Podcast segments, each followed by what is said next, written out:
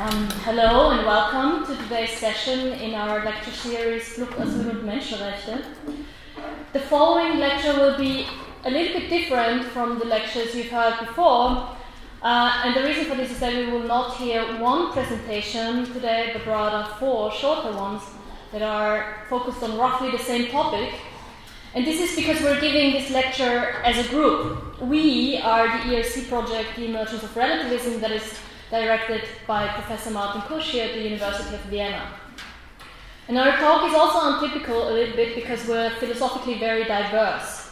So in our project we have three historians of philosophy who work on topics and authors from the period of roughly the late 18th to the early 20th century, and three systematic philosophers who work on issues in contemporary analytic philosophy, in particular epistemology.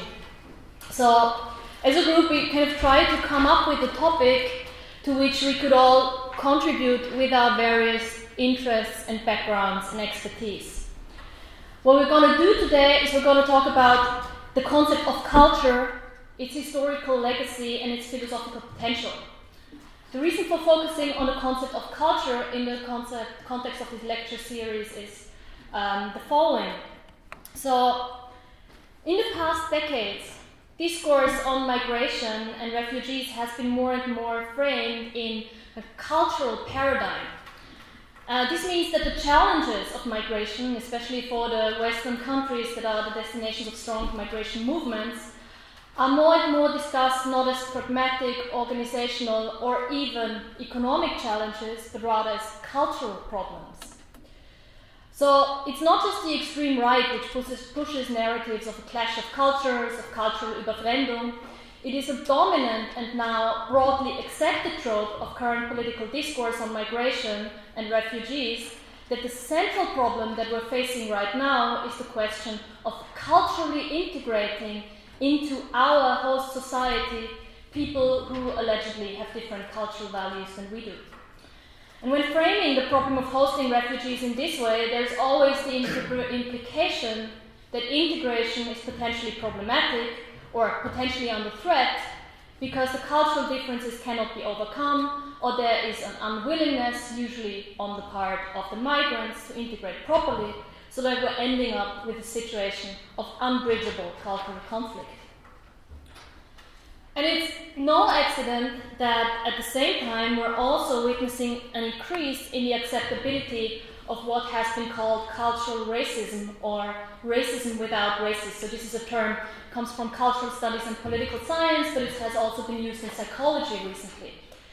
Um, cultural racism as an ideology is based on very similar assumptions as biological racism on the idea that there are essential differences between different groups of people, that the essences of this group are stable and somehow unchanging, that the character of individuals is determined by the group to which they belong, such that physical features or behavior express the common essence of these groups, that the groups are isolated from each other and somehow incommensurable so that there's conflict between them, and finally, that there's some form of hierarchy between them. Cultural racism differs from kind of the better known biological variants in that it is the concept of culture, well, as the name suggests, rather than the biological concept of race that plays the essentializing function. That is, cultural, not racial, racial differences legitimize treating certain people as others who cannot be integrated because the cultural essence of the group to which they belong is incompatible with that of our culture. It has to be noted, though, that the boundaries between cultural and biological racism are not clear cut, and there's a lot of sociological research that has suggested that they often go together, which I think will also be vindicated by some of the things that we say today. Um, so we thought that in this situation, in which the concept of culture plays all these problematic roles, it might be interesting to take a look at the philosophical history of that concept, or at a part of the philosophical history of that concept, and to highlight both the deeply problematic as well as the more positive and progressive uses of the concept of culture. So what we're going to do today is our lecture has four parts, and we will kind of throw spotlights on three periods uh, in the history of European philosophy that we take to be central for shaping the modern concept of culture. So we first take a look at Herder and the ambivalences in Herder's views on culture and humanities. Then, in the second part, we continue with an investigation into how the concept of culture was used in National Socialism and Nazi ideology. The third part, we discuss how contemporary perspective allows to revise and to de essentialize the concept of culture. And then, in the fourth part, we draw some general conclusions. Okay, so the first part is Niels telling us something about Herder. Yes, thanks.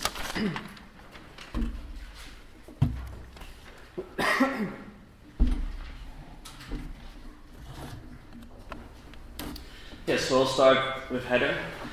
Johann Gottfried Herder lived from 1744 to 1803. He was a philosopher, cultural critic, a preacher, a student of Kant, and a mentor for Goethe. From the 1760s onwards, Herder participated in the German Enlightenment reading public, and this public reflected heavily on how to improve education, how to enlighten the public and fight prejudice, how to reform philosophy, and on what it means to be human. I'll show just some titles that are important for us today. Uh, wrote, uh, th- these are mainly, mainly works on uh, philosophy of history and political works and a travel diary that he wrote. One major genre of Enlightenment literary culture was travel literature. It described radically different ways of life and it provided the start of what came to be known as anthropology.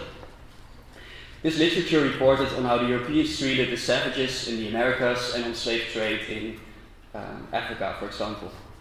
Even though these routes of migration did not, so got, did not go so much directly into Europe, their impact on European self awareness was huge. And Herder was one of the authors who collected these reports of, of travel literature and who used them to present a general theory and a general history of humanity.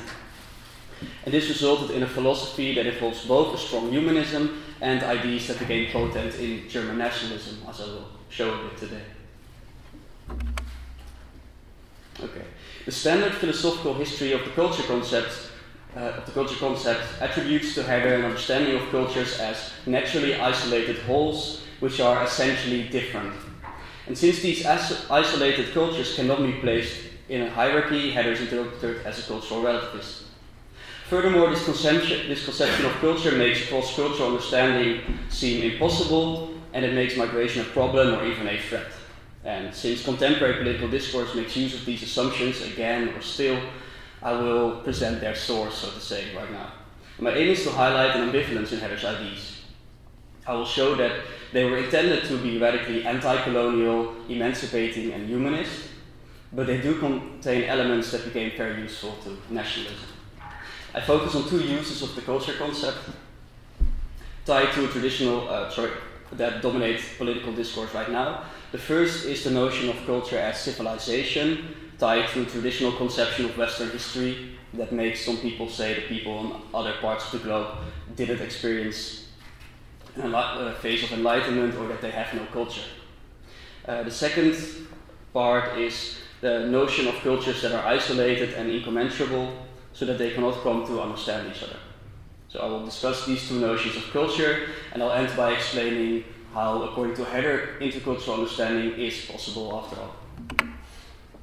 So, first, civilization. In Herder's age, age, the culture of a people was usually something that was measured according to a degree of cultivation or civilization. And whether such cultivation was a good or bad thing was, of course, was of course debated. Rousseau and the man in the state of nature. Herder's innovation, however, was to recognize that the standard of cultivation was, not a, was a Western ideal and not a neutral description and Herder does distinguish between culture on the one hand and civilization on the other. And he claimed that every human way of life is cultural, and he thus dismissed the idea of a state of nature. To judge whether a people is civilized, then, is to judge from a certain perspective, and according to a particular, and in this case, Western standard. Herder thus changed the conception of culture from a quasi universal norm that can be used to to, to judge on different peoples into a term that describes various diverse ways of human life. So peoples are equally cultural but in very different ways. On the basis of this understanding of culture, Herder criticized one common way to legitimize Western colonialism, namely by saying that it is necessary to civilize the rest of the world. For Herder, European culture is one form among many, and it has no right to force this form upon others. Not only is there a plurality of different kinds of culture according to this definition, peoples or Völker in Herder's terms are also to a certain extent individual. The plurality of peoples is explained by the fact that our minds operate in interaction with different languages, historical periods, traditions, and the individuality of peoples, though, depends on Herder's metaphysics, that is, Herder understood peoples as forces, organisms, or even personalities. And this leads to the problem of whether peoples are isolated and of how they behave when they exchange or even clash. The question whether peoples are naturally isolated wholes is still discussed in terms of cultures as monads. And Herder is famous for formulating the monadic character of the folk. And one of his most strong expressions of this appears in his text from 1774, Auch eine Philosophie der and here Herder states that Mother Nature, quote, put dispositions of manifoldness into the heart, and then a part of the manifoldness in a circle about us, available to us. Then she reined in the human view, so that after a small period of habituation, this circle became horizon for him. Everything that is still similar with my nature, that can be assimilated to it, I covet, strive for, make my own. Beyond that, kind nature has armed me with feelinglessness, coldness, blindness. Thus, all pairs of nations whose inclinations and circles of happiness collide, it is called prejudice, mob thinking, limited nationalism. Prejudice is good in its time, for it renders happy. It forces peoples together into their center, makes them firmer on their tribal stem, more blooming in their kind.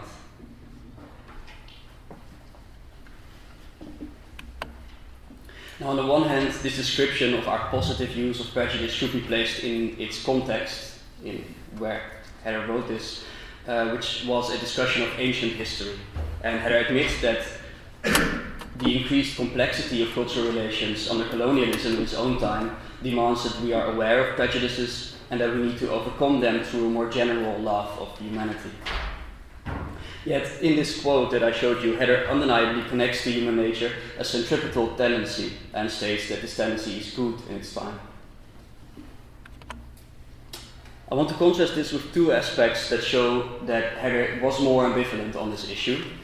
The first aspect is that for Herder, individual peoples reflect the whole of humanity, and the historical pattern of nations in universal history, as Header called it, reflects a divine order. So people, peoples are part of the grand divine organization of humanity, and therefore they have their they have things in common and they have their individuality in common, and they should strive to understand their common ground as human beings.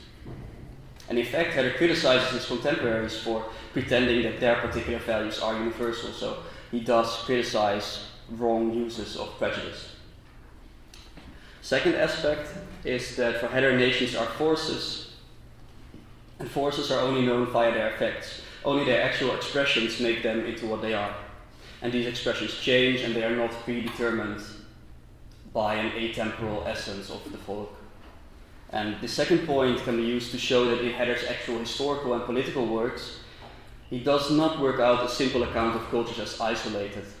Instead, he attempts to provide intercultural understanding with a methodology, and he appreciates the critical poten- potential that arises out of intercultural exchange or conflict.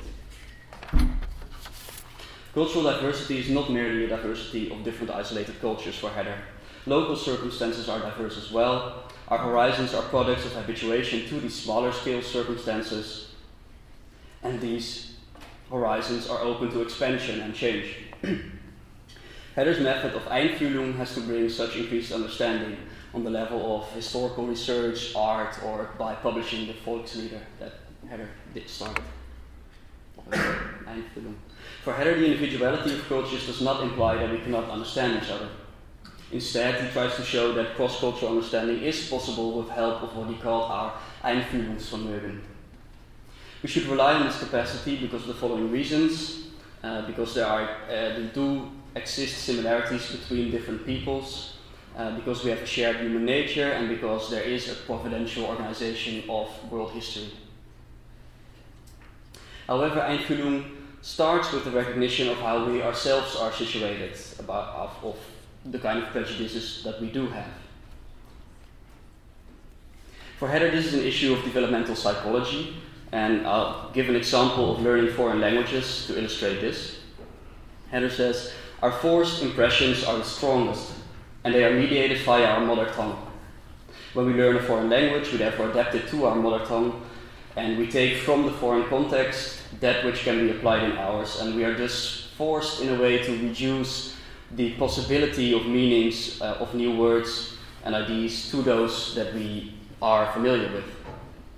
However, on the other hand, in, in, a, in the same text on, on learning foreign languages, Herder also asserts that the aim of learning such a language is to appreciate the individuality of the other culture. We broaden our horizons to the point of going over into another perspective. And Herder states on this, I quote, it's on the slide.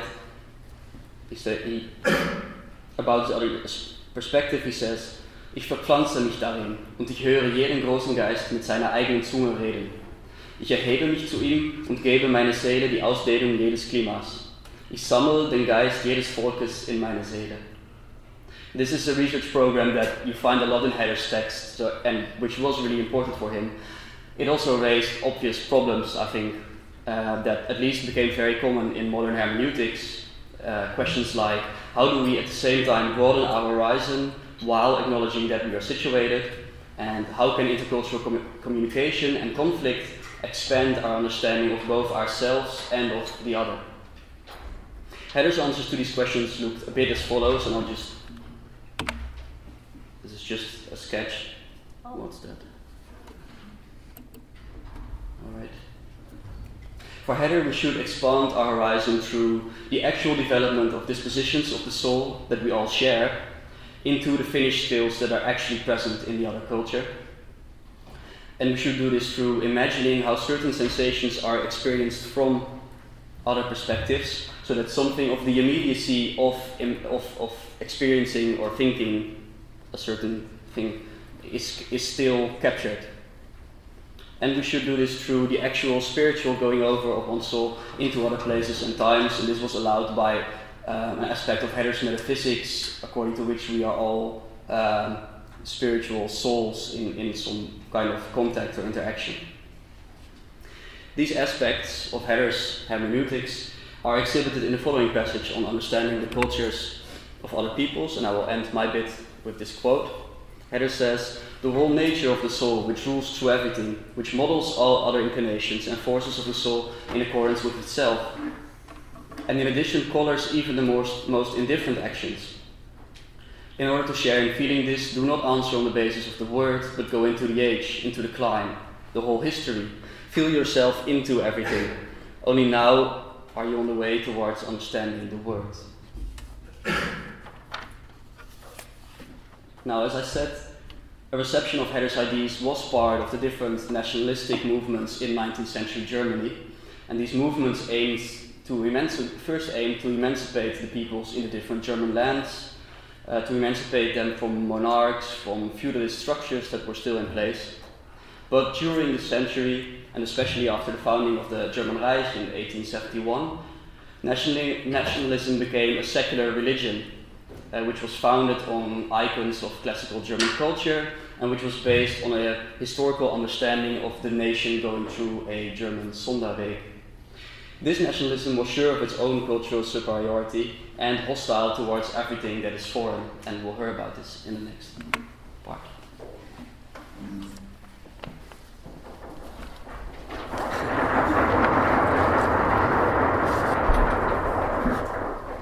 Yeah. Um, I will examine the political anthropology of National Socialism, which was based on the special form of German nationalism, we, would we could call it the metaphysics of Germanness, which Niels mentioned at the end of his talk. This völkisch worldview is a specific version of Nazi ideology, which was developed by, for example, the ideologies and politician Alfred Rosenberg since 1919 and shared by Nazi philosophers like, for example, Alfred Bäumler or Ernst Krieck. Note that the rise of völkisch thinking at the beginning of the 20th century was closely connected to the economic, social, and political developments which characterize modernity. Mass migration belongs to these characteristics, characteristics of modern life. The historian Tobias Brinkmann calls the long 19th century a century of movement. Enabled by the increased mobility because of technical innovations, a lot of people left their home countries. In particular, minorities such as Jews attempted to put behind poverty, discrimination, and per- persecution. Between 1870 and the early 1920s, 3 million Jews emigrated, for example, from Eastern Europe to several cities. New York, Warsaw, Budapest, London, Vienna, and Berlin were primary destinations. The global mass migration of, in particular, poor and religious rural inhabitants also encountered resistance. Jews early on came into the sides of the opponents of immigration who made use of anti Semitic stereotypes, especially in Germany, France, Britain, and Austria. The beginning of World War I made the bad situation of minorities in Europe worse and caused a massive refugee crisis. Countries like the US, Canada, or Britain tightened their immigration laws during and after World War I. Brinkmann emphasizes that fear of the spread of Bolshevism, as well as explicit racist and anti Semitic prejudices, were reasons for these more restrictive policies. This is the context in which völkisch thinking spread and got accepted by more and more parts of European society. The political anthropology of National Socialism is an extreme version of the völkisch reaction to globalization, urbanization, and migration, which are very closely connected. Nazi thinkers like Rosenberg or Bäumler claimed that in the wake of modernity, a lot of people lost their particular identity because of economic, social, and political changes. changes. Thus, the idea of endangered identity is at the core of their interpretation of phenomena of modern life. Remember who you are is a key formula of Nazi ideology, which also proposed a guideline for the dis- rediscovering of oneself. Bäumler claims, for example, race always tells us what we are. End quote. Thus, we have to look at the Nazi concept of race, and I will do that now. A lot of commentators emphasize that Nazi racism rests on the naturalization of the human sphere. The transfer of folk biological concepts into the social domain is definitely an important prerequisite for Nazi racism. In his article Culture and People, Kultur und Volk, Bäumler presents a typical train of thought of this kind. He claims that, quote, the preservation of the purity of the type, in German, die Reinhaltung der Art, is a political consequence of his philosophy of force. He justifies this political duty by a comparison between humans and animals. Bäumler claims that mongrels lose their true reproductive power, in German die echte Fortpflanzungskraft, and that the same holds for humans. He justifies this comparison with the argument that humans are like animals part of the natural world. Hence, according to Bäumler, all human affairs have to be pursued in accordance with biological laws. Here, Nazi anthropology seems to be a simple form of naturalism.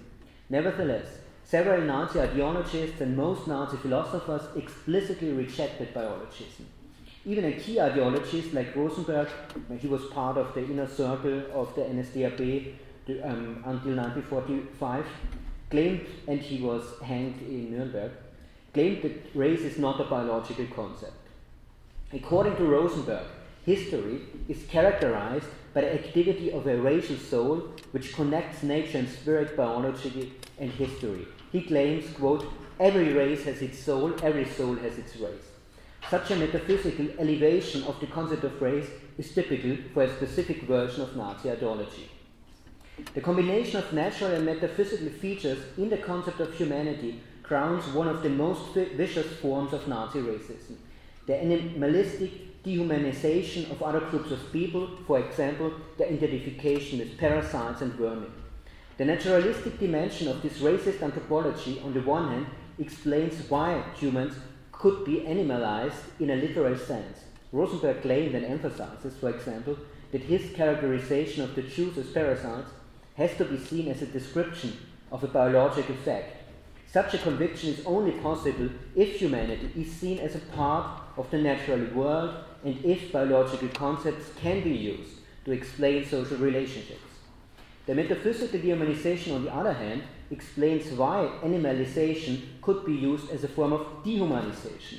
In Nazi anthropology, at least this version, natural features were not enough to be considered as purely human. Rosenberg, for example, regards a specific disposition as essence of humanity, as a des Menschen. The capacity to develop a collective identity which is restricted to certain groups of people. This feature of being human makes clear that Nazi racism is not only biological, but has a cultural dimension.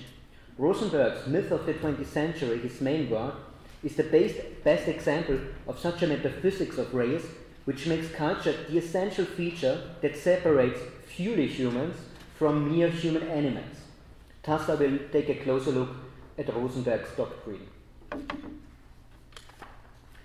According to Rosenberg, becoming self conscious can only mean to experience the myth of the race you belong to. And becoming self conscious is, in a way, the solution to the crisis of society and the world and humanity. The ambivalence of the concept of the racial soul plays a crucial role for this sublation of individuality to community. Blood and soul can be seen as the forces which creates the only lasting entities of history. Thus, with blood and soul, a person is bound to its people. If the body and the thought of an individual is shaped by descent from a particular group, then belonging to this community becomes the essential and sole dimension of a person's identity. Here, identity always means collective identity, and the latter is constituted by belonging to a community. Moreover, identity is a political question. Rosenberg de- defines communities as distinct entities with natural and historical components, blood and soil, blood and Boden. Both dimensions are important. Race usually stands for a natural component, the type you cannot change. However, the racial type has to be realized in history, it has to be bred, gezüchtet.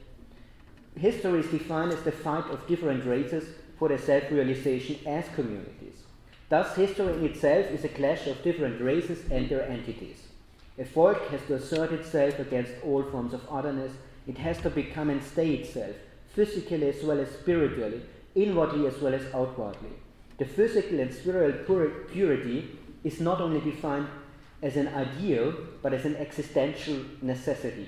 Racial mixture is tantamount to the vanishing of a specific type. That is why Rosenberg demands an encompassing fortress Europe in 1930. Quote Rosenberg, rather we have to call for the protection against the invading Africa frontier closures according to anthropological characteristics, a Nordic European coalition for the purpose of the cleansing of the European motherland from the spreading germs of Africa and Syria. Note that the image of a fortress Europe, which has to be defended, was frequently used by, by Nazi ideology and by Nazi propaganda, in particular, but not only during World War II. From a Nazi perspective, Europe had to be defended because it is inhabited by a special kind of people, the communities of the Nordic race.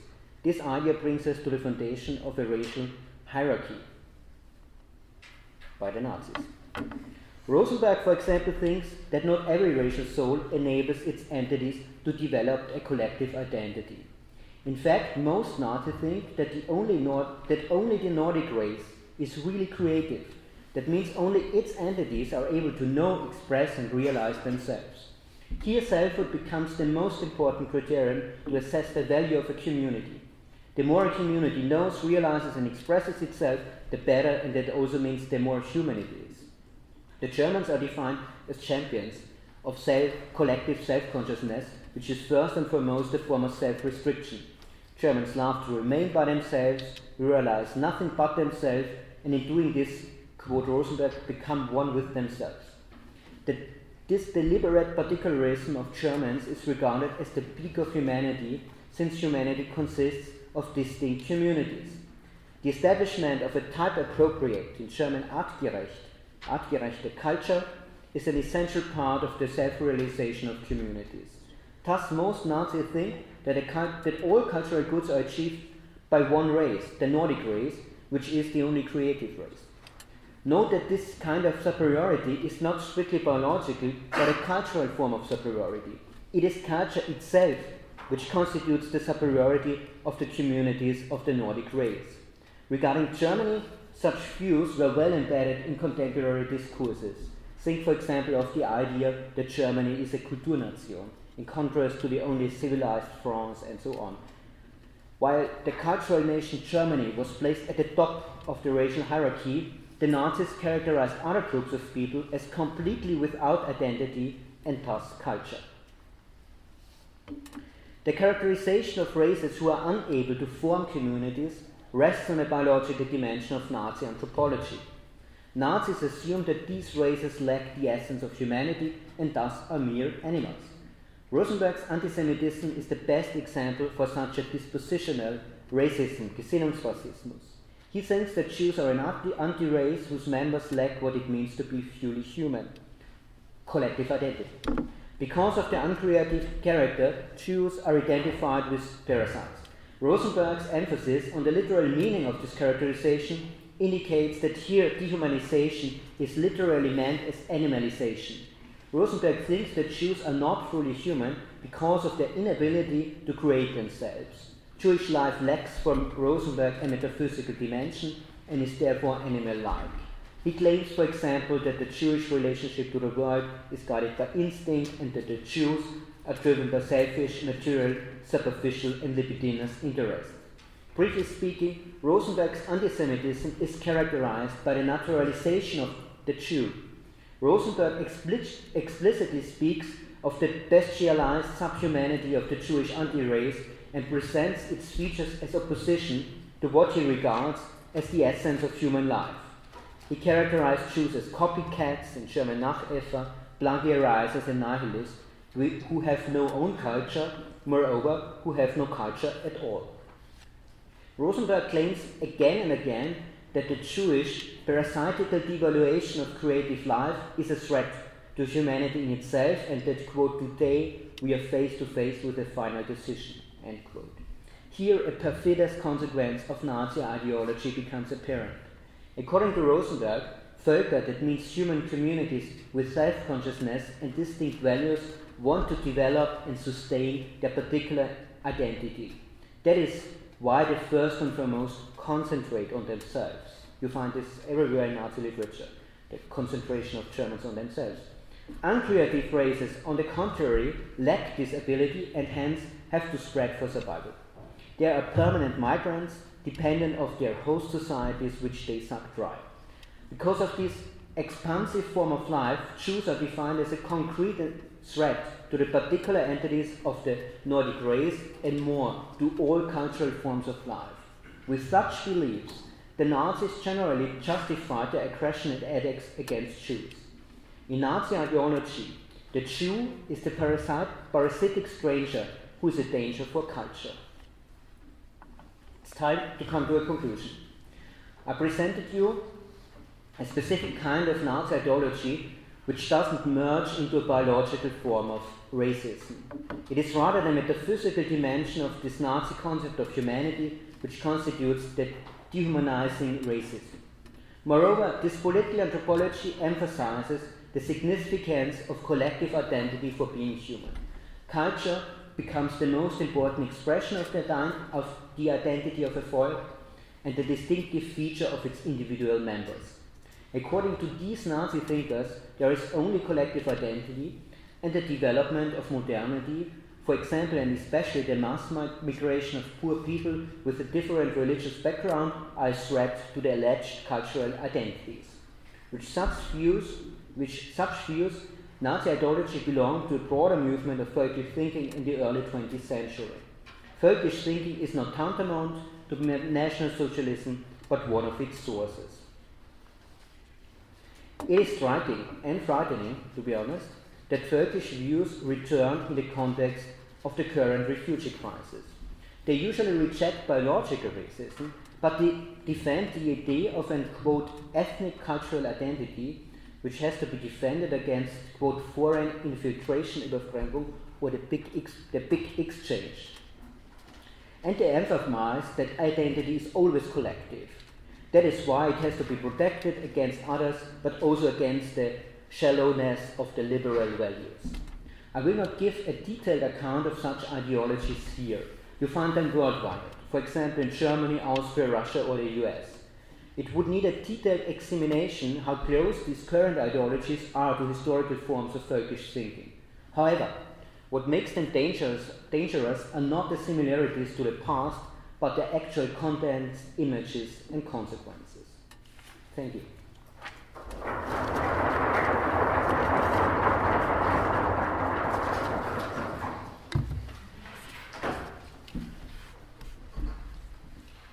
Okay, so we've just seen how the concept of culture was used by National Socialists as part of an oppressive system. I'm now going to discuss an author from a very different tradition, uh, the tradition of feminist philosophy, who instead uses the concept of culture as part of an emancipatory system or project. Now, of course, there's been a long history of discussion of how essentialist notions in general, not just culture, contribute to ideologies that justify oppression. For example, in the decolonisation movements of the 1960s, which challenged the self understanding of the West as the pinnacle of cultural progress, and in second and third wave feminism, which led to de essentialised notions of gender as a social construct. These developments are a precondition for the feminist epistemology, which I'm going to look at in this section of our talk. So I'm going to talk about Jose Medina. He is a Spanish philosopher who lives and works in the United States at Vanderbilt University. In an interview for the APA newsletter in 2013, he talked about how his national, ethnic, and sexual identities place him outside of the mainstream in the United States, and how this fact has influenced his approach to philosophy. He's published on topics including race and gender theory, and social and political issues in epistemology, the philosophy of mind, and the philosophy of language. In his most recent book, The Epistemology of Resistance, he explores the epistemic aspects of social oppression. He argues that social oppression creates epistemic obstacles for those who suffer from it, but also that it provides opportunities to develop epistemic benefits. One interesting aspect of this project is that it challenges some of the individualistic assumptions that we might call mainstream epistemology. And I'm going to argue that something like this, uh, like the concept of culture, plays an interesting role in this. I'm going to start by clarifying exactly what concept of culture I think Medina uses. So he doesn't use the term culture himself very often, but I think it's clear that a very similar concept is crucial in at least two places in his work. Once I've clarified what I mean by culture, I'll then talk about the two ways that it features in his work. And then finally, I'm going to make some suggestions about what this tells us about the issues of this lecture series, so refugees, asylum seekers, and migration. Okay, so what concept of culture can we find in Medina's work? Well, like the other philosophers that have already been discussed today, Medina is concerned with the collective awareness of different social groups. This means that a key part of the culture concept that we've been talking about today is still present in his work. However, there are some important differences between how the previous authors and Medina understand these social groups and how he and they understand the collective awareness that these groups have. So, first, Medina has a dynamic understanding of social groups. Membership of one group doesn't preclude membership of another group. And so it's possible, in fact, it's more or less guaranteed, that someone can be a member of multiple groups. One upshot of this is that it accommodates intersectionality.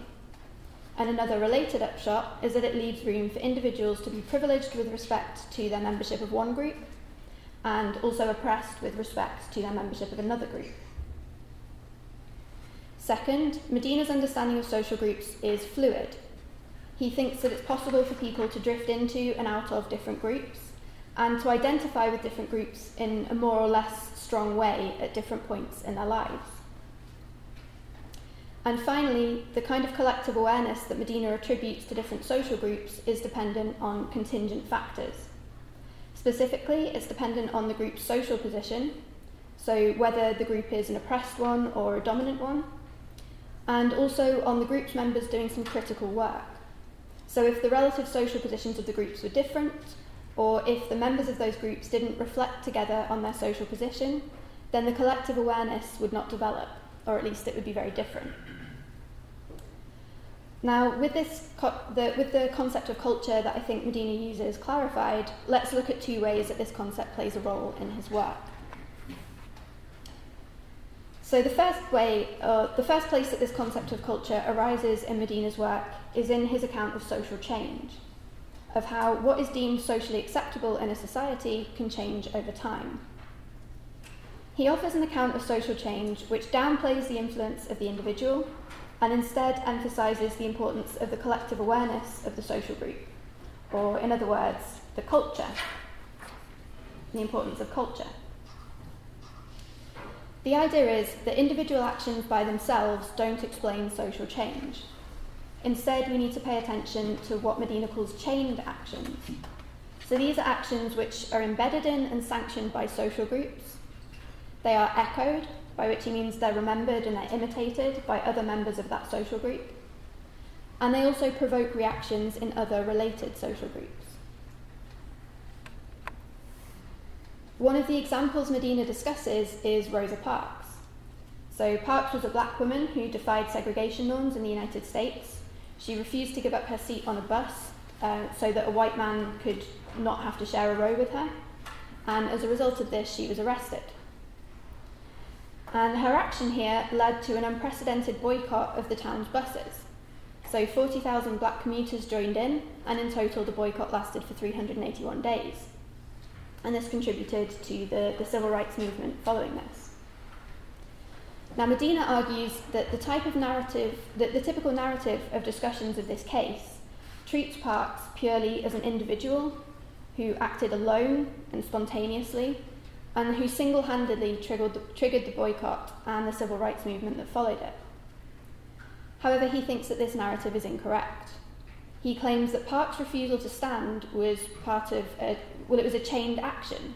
So it was dependent on and sanctioned by the activist groups that she was a member of, and its impact was due to it being echoed by others. So Medina's overall point here is that without acknowledging these cultural influences, we can't fully explain Rosa Parks' contribution to social change. So I think what he's saying here is that social change is a cultural process. The second way that the concept of culture plays a role in Medina's work is through his discussion of epistemic benefits. So it's a familiar point in feminist standpoint theory that social groups that face oppression are well positioned to develop some kind of epistemic advantage um, over privileged groups. It's also fairly widely accepted that there are exceptions to this tendency in both directions.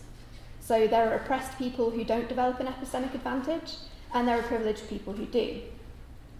Medina spells out both of these ideas, and he, I think, spells out the second one in particular in more detail than previous authors have. To understand this strategy, it will be useful to make a distinction between the terms epistemic benefit and epistemic advantage. So I'm going to take epistemic benefit to be a concrete epistemic gain that a social group or its members accrues, whereas an epistemic advantage is a general tendency that a social group has to accrue greater uh, epistemic benefits than other social groups and again due to their relative social positions.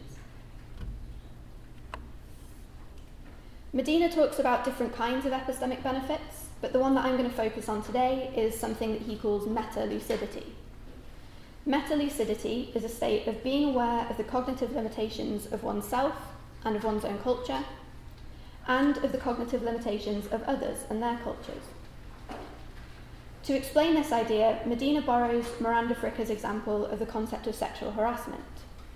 So, this is a relatively new legal term in the United States, and before it was widely used, women who experienced unwanted sexual advances in the workplace were unable to easily conceptualize or discuss what was happening to them.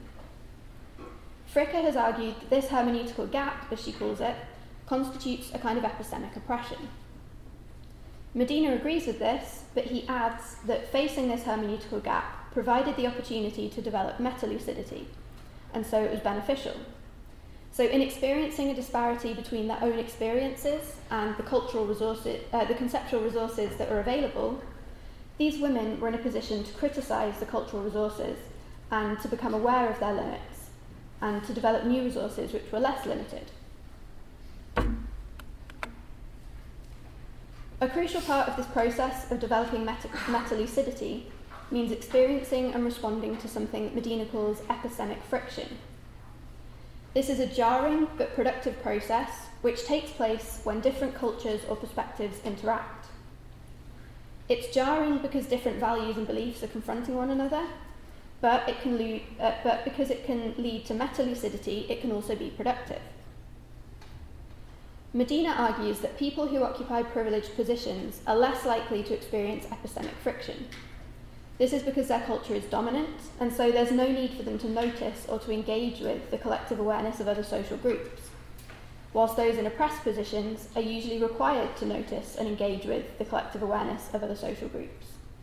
So just think of the men who didn't in general need a concept of sexual harassment, and sometimes have even benefited from such a concept not being around. So as a result, people in privileged positions are less likely to accrue epistemic benefits like meta-lucidity, and so they're overall at an epistemic disadvantage. However, Despite the fact that oppressed groups have a general epistemic advantage with respect to meta-lucidity, Medina thinks that it's possible for privileged people to develop meta-lucidity as well. It's just that it's more difficult for them. So what it requires is for privileged people to actively seek out members of other, so, uh, of other cultural groups and to nurture sustained interactions with them. And to, do, and to do all of this in a way that balances the two perspectives without letting either one dominate. This last point raises a further interesting point about Medina's concept of culture. It seems to be a relativist understanding of culture, where different cultures aren't legitimately ranked in a hierarchy. So, in closing, I want to consider what lessons we can draw from this work about the current refugee crisis. As Katherina told us in her introduction to this lecture, discussions of migration and refugees are increasingly framed in terms of culture clashes. Reluctance to provide refuge to people whose lives are under threat is based, at least in part, in a concern that they don't share our values, and that offering them refuge will therefore lead to change and conflict.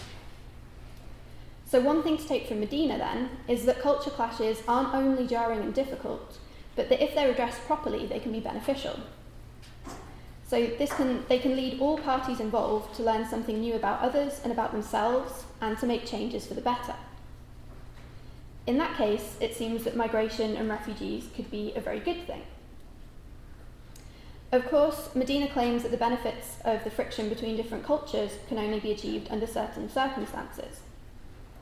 So we might think that refugees would be well placed to compare the culture that they're moving from with the one that they're moving to, and so be well placed to develop meta lucidity. However, this is not the case because refugees and asylum seekers are often housed in buildings and compounds that are isolated from the rest of the population. They're not allowed to work. This means that they miss out on opportunities to encounter members of what we might call the receiving culture on a day to day basis. And so, as a result, they're unlikely to encounter epistemic friction and to develop meta lucidity.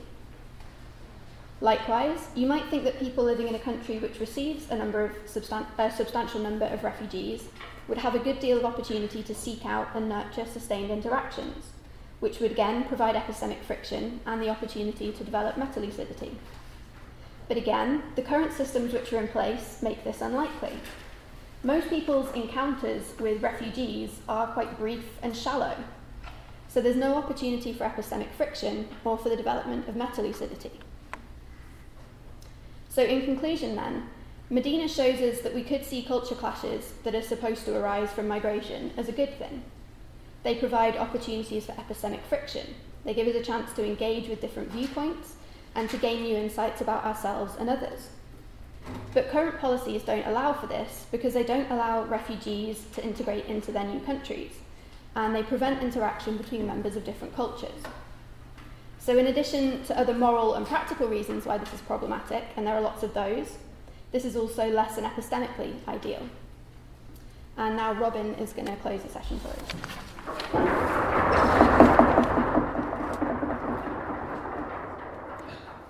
Thanks.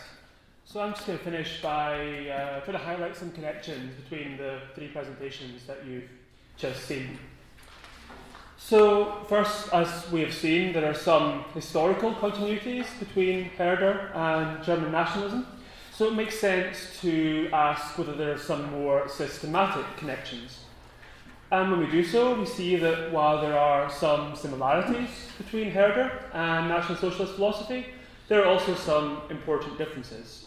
So, cultural essentialism, this view that cultures have essences, was a central part of National Socialist philosophy. And as we saw, there are some essentialist ideas in Herder, although there's also a, a certain ambivalence. It's perhaps clearer that Herder and National Socialist philosophers agreed that cultures were integrated wholes. That is, the members of a culture think and act alike. But as Niels emphasised, there are these ambivalences in Herder, and this is partly because he's got a, a less static view of cultures. He emphasises the capacity for cultures to change. But it's also because he doesn't view cultures as isolated. So different cultures can come to understand each other and to overcome their differences. Whereas National Socialist philosophy seems to treat differences as things that cannot be overcome. Perhaps you could say that for Herder, cultural differences exist, but can be overcome, whereas for National Socialist philosophers, they are unbridgeable. So, of course, whatever Herder thought of these assumptions, they are philosophically and more pressingly politically problematic. So, I think to us it just seems obvious that cultures don't have essences. Cultures change their ideas and practices all the time. And it also seems obvious that cultures are not integrated wholes. There's often as much disagreement within cultures as there is uh, between cultures. And finally, cultures can and have come to understand each other.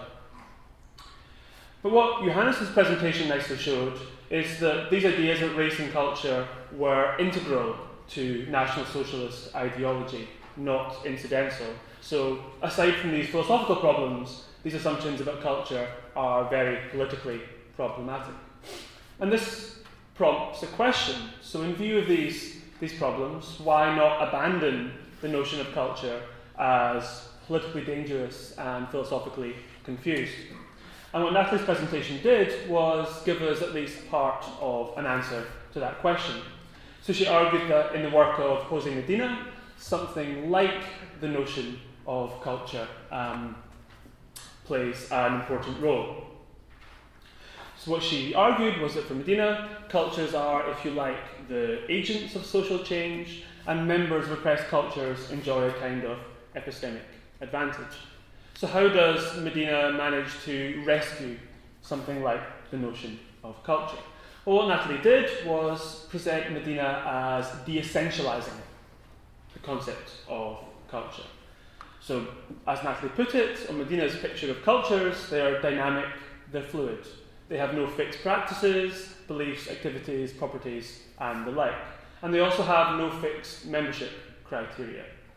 This is not to say that they have no membership criteria at all. So, if I'd been alive then, one reason why I couldn't have done what Rosa Parks did is that I am not a member of the African American community.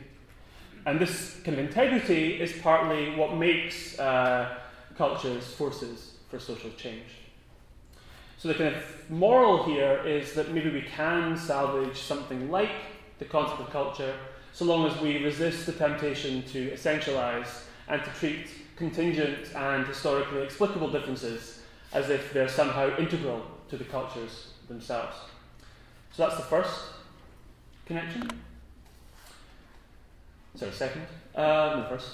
Uh, so second, um, so both Herder and Medina talk about the benefits of cultural interaction and cultural exchange. So for Herder, cultural interaction broadens our horizons.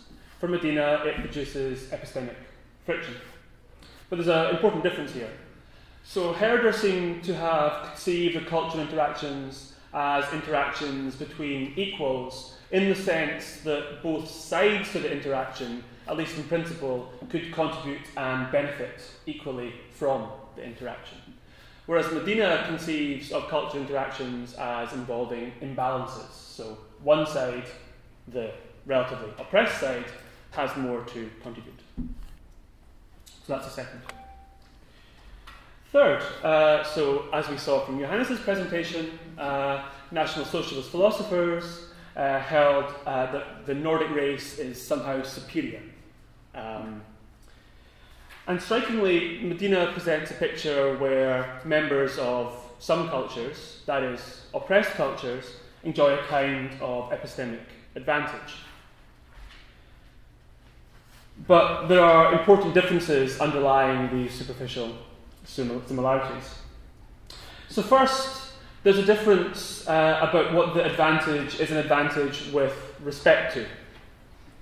So, for National Socialist philosophers, members of the Nordic race have the special kind of ability to know themselves and to give a pure expression of their race through their actions. Whereas for Medina, members of oppressed social groups have a special access to, and more importantly, ability to shape uh, shared social reality. And secondly, that members of the Nordic race have this kind of superiority is not meant to be contingent. It's part of the very essence of the race that its members have this kind of superiority. Now, this isn't meant to mean that any member of the race will necessarily realize this potential. The point is that only members of the Nordic race can realize it. Whereas on Medina's picture, the members of oppressed social groups have this kind of epistemic advantage and enjoy these epistemic benefits. But that's precisely because they are oppressed. It's the fact of the oppression, the contingent fact of the oppression, that gives them the, this advantage and makes them more likely to enjoy these benefits. So if the oppression stopped, the advantage would too. And this is important because it shows that for Medina, while some cultures or social groups have a kind of privileged understanding of what the world is really like, they have this privileged understanding because of broader societal conditions, not something intrinsic to the culture or social group. And the third difference, uh, so clearly on the National Socialist picture, there's one race that is privileged, whereas Medina gives us a far more complex intersectional uh, picture. So we all have complicated social identities, someone can be privileged in some respects and oppressed in others. So, finally, so what we've seen uh, in this talk is that for very good reasons, philosophers like Medina have de essentialized the concept of culture and have recognized that differences in beliefs, practices, and so on between culture, uh, these differences are contingent. They're not intrinsic to these cultures. But of course, to de essentialize differences doesn't make the differences go away, it just shows that they're not essential differences. So, what are we to say about the phenomenon of cultural difference?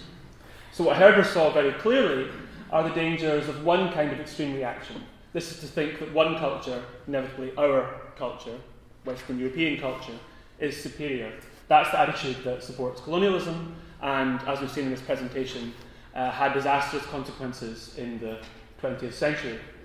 But there's a second extreme reaction that you might think is equally dangerous, and that's to say that every culture is equal. This would be a kind of extreme relativist reaction. But you might think that not all cultural practices are immune to criticism. So, for example, you might think that certain practices of female genital mutilation uh, are very much deserving of criticism. So, what hopefully we've shown in our presentation is that when, it, when you encounter cultural differences, the, your first instinct should be to try to understand the difference and not to condemn. We should try to un- understand unfamiliar practices before condemning them. But when exactly should tolerance stop? I don't think anyone, and certainly not the authors discussed in this presentation, has managed to give a convincing answer to this question. So, thanks.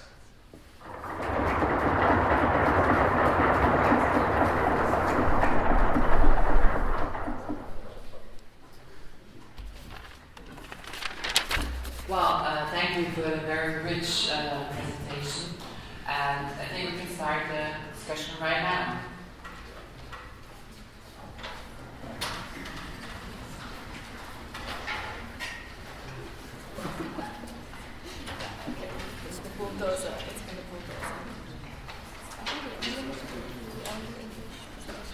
Ah. You can ask you can ask questions in German as well if that's if if that kind of feels easier. And in case they go to Natalie or Robin, we can translate. So. Well, it was mentioned with uh, Medina, uh, for example, that he holds a, a relativist position, maybe not an extreme relativist position, is that correct?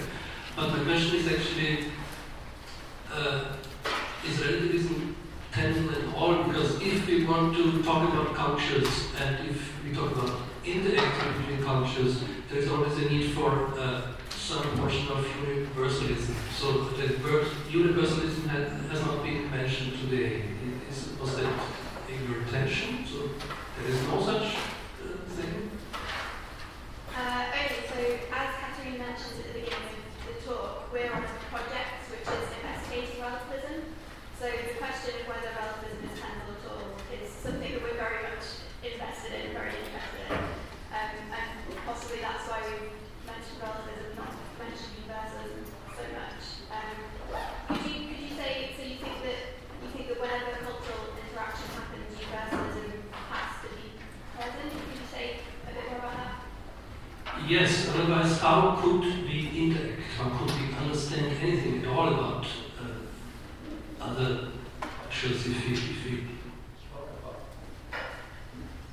if we talk about other cultures? Only saying in a relativist position there are many, several, does not help them. So there must be some amount of universal values or methods or whatever so that we can deal even as relativists with other cultures. Okay, I see, thanks. Um, so I guess one thing is that there wouldn't, if, if, if two people from two different cultures are interacting with one another, there doesn't have to be even any shared universe, any values which are shared universally that need to be shared between all cultures. You could just say that they need to be shared between those two cultures that are interacting. So that's one thing I would say. Um, what's the second thing?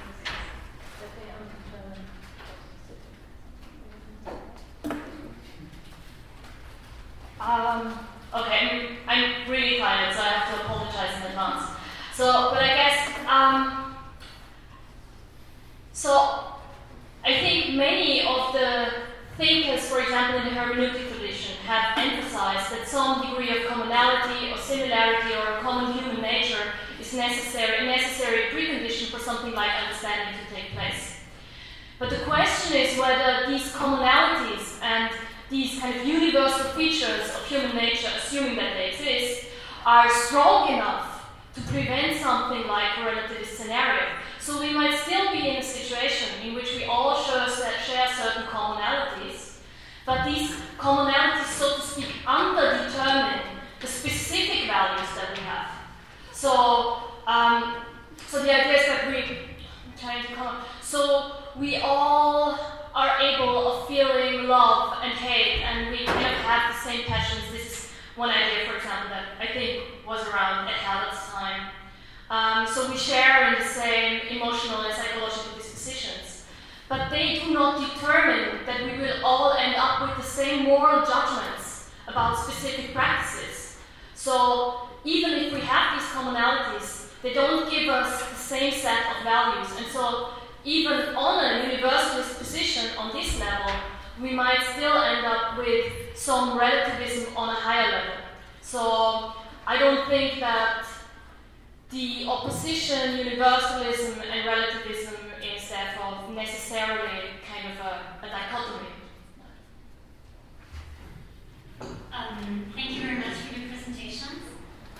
My question would be, what would be suggestions against this upcoming um, racism and nationalism again? Because now we've heard four different perspectives, one in history, one Chiara and Medina, and a conclusion. So how how would all of them answer for what should we do now? Because I think it's not a shocking factor that racism or nationalism even comes back as a natural occurrence with those refugee streams.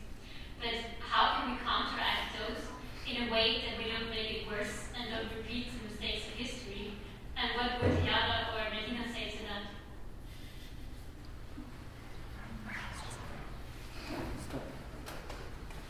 I don't think that this is a natural occurrence. To be honest, I mean, I work a lot about the historical stuff about the 1920s and for example, already the first step, yeah, why you frame your daily confrontation or your whole life under the idea that some common identity is in danger, and that is also very much around today, yeah. So I, I my misunder or my non-understanding already begins here, yeah. What identity got lost? I don't see that identity. So what I want to say is to to to fight. Um, you, you shouldn't find fight the, the, the consequences only, yeah? It's already already the first steps. Isn't that um, ground-based social dynamics of every group? Or am I wrong there? Um, how do you In mean the that? sense that I mean, like from kindergarten on, everybody's like grouping together, comparing what the other boys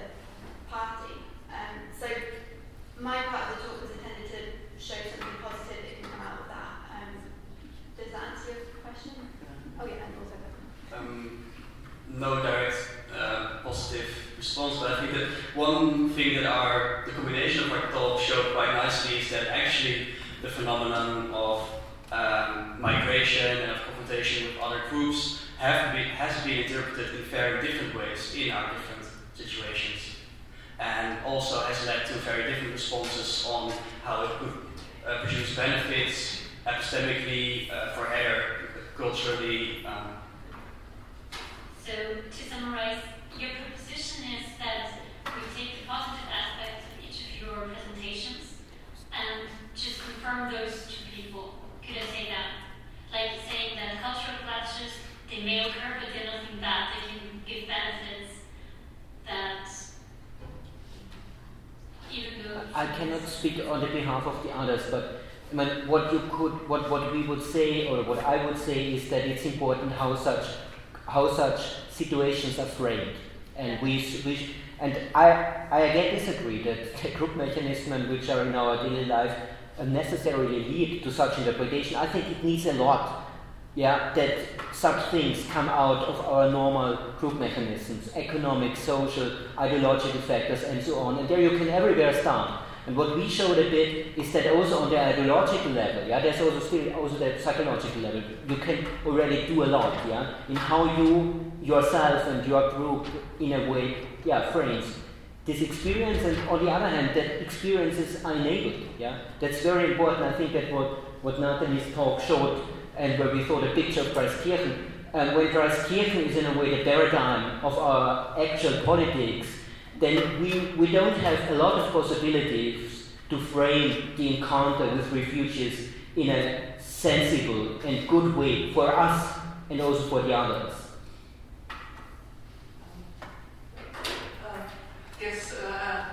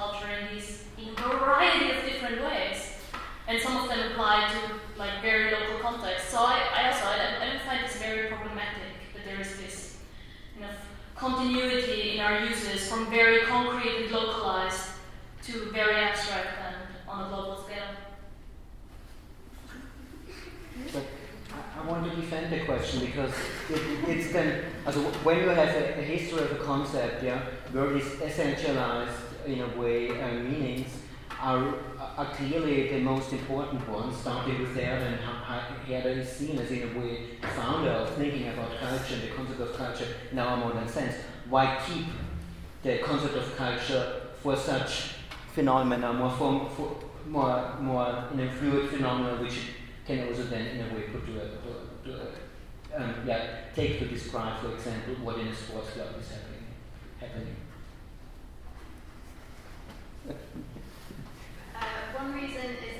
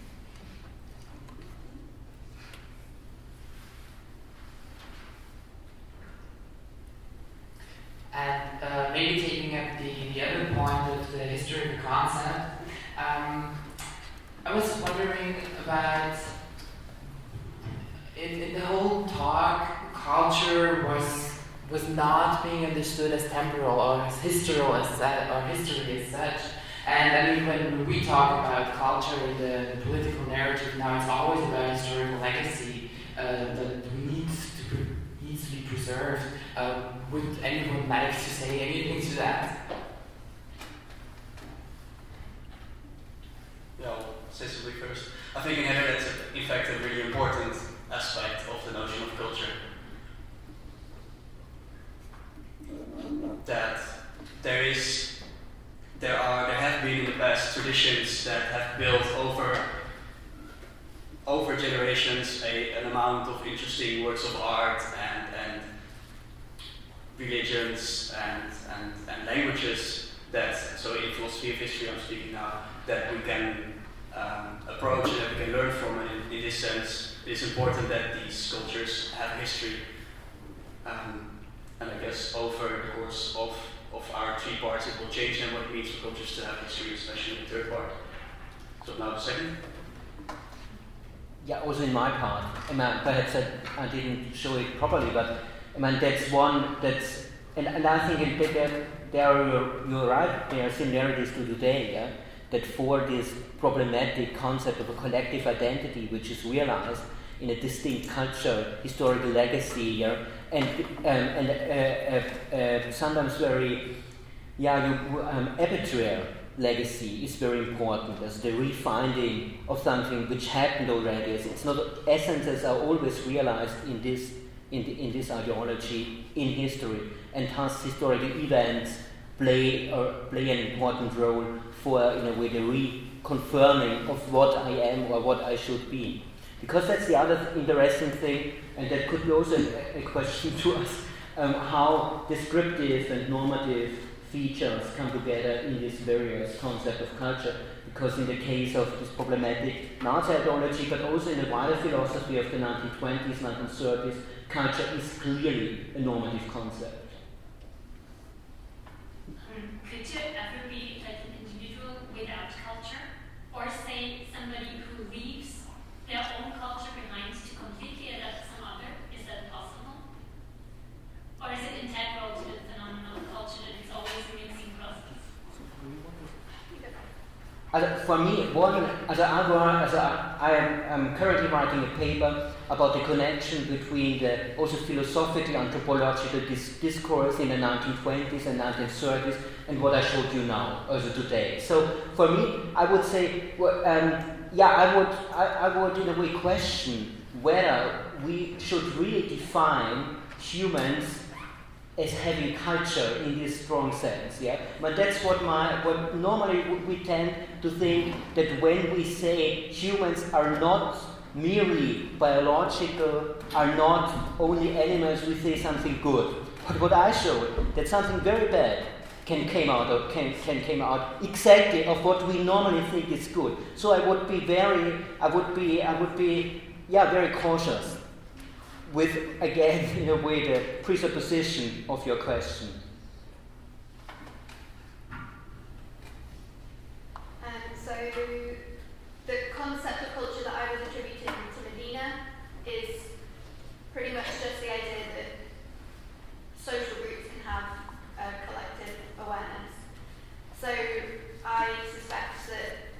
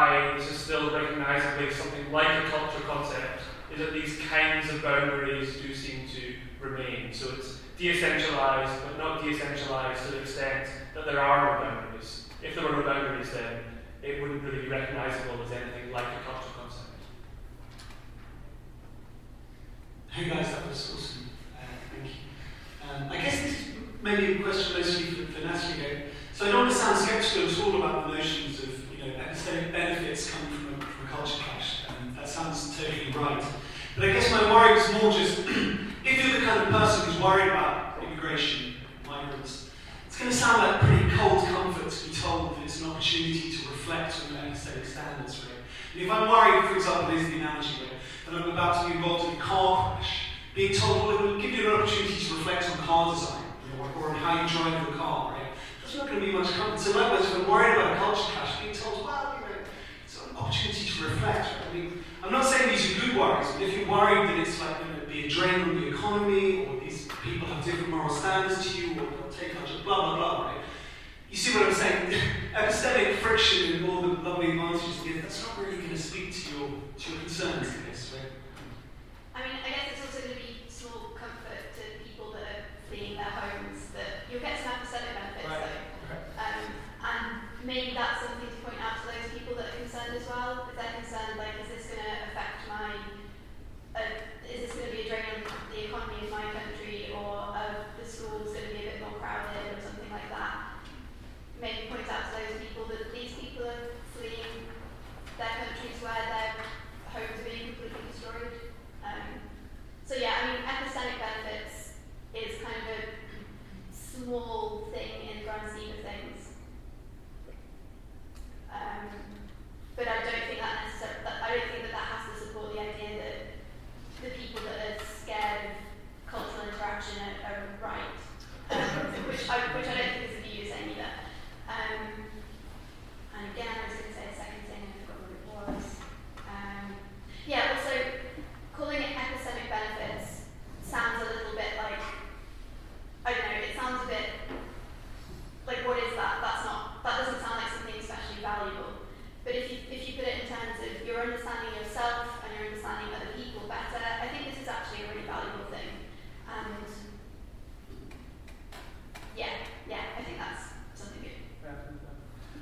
Yeah, one, one thing that, from my perspective, I think is interesting about the kind of perspective that Medina uh, gives uh, or puts on, on this question is that it's something that goes beyond the more standard uh, economic argument for immigration that you you will often find from politicians who are trying to convince a sceptical populace that immigration is a good thing.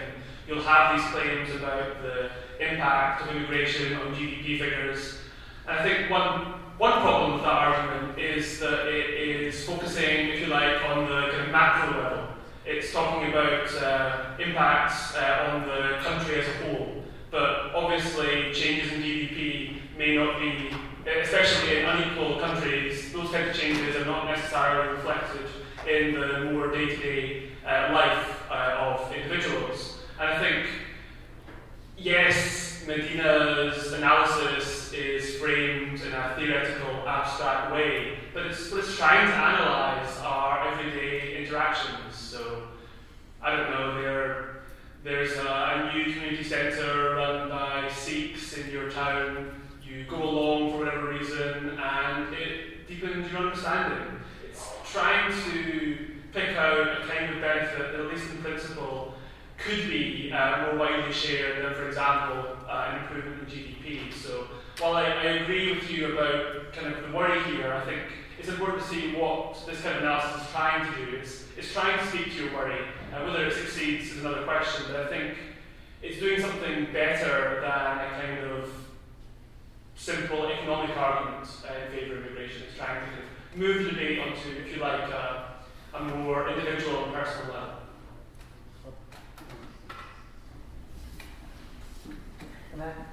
Various groups are concerned because of migrants, but I think there is a group which has reason to be concerned, but they blame the false one. And so there is clearly a false perception of their own life, yeah. And I think, I think um, um, you could, when, when, you when you frame this um, meta-lucidity yeah, more in terms of something getting a political consciousness, yeah, and for political consciousness, insights are necessary. Yeah, it can be even helpful for people you speak about, here who normally are concerned about something. And, and what I want to say is they have concern and they have justified concerns, but the reasons they, they think are the reasons for their concerns are not really the reasons. So in such cases, yeah, in particular, epistemic confrontations could be very helpful for these people themselves to understand, yeah, whom they should fight whom they should fight not.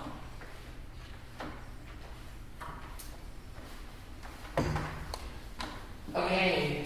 Um, well, if there aren't any questions left, we're three minutes before before half, uh, half past eight. So I think we could end the, lecture for today. Thank you very much for the presentations. Thank you very much for all the inputs of the discussion, and see you next week.